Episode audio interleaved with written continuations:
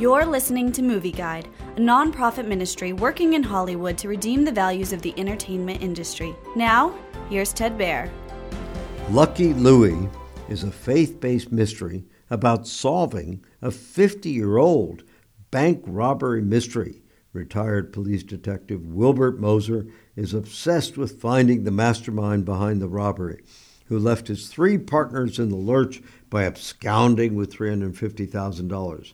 Though the statute of limitations has run out, he still has nightmares about the case. To top it off, the men in his weekly Bible study, who are ex cons that Wilbert brought to Christ, are tired of hearing about the case.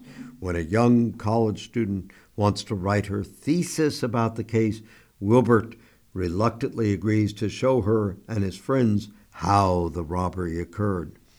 Lucky Louie tells a fun, redemptive story with surprises. Everything leads to a satisfying, inspiring ending, showing it's never too late to change. Basil Hoffman of All the President's Men and My Favorite Year plays the retired detective. He delivers a great performance. The movie's content is very wholesome and family friendly, and the mastermind behind the robbery is revealed. Also, Lucky Louie's Christian redemptive worldview stresses faith, repentance, making amends, prayer, and salvation through Jesus Christ. Movie Guide works to protect you and your family from the negative influences of the media and is also working in Hollywood to redeem its values from a biblical perspective. For the latest Movie Guide reviews and articles, go to movieguide.org or download the app to your Apple or Android device.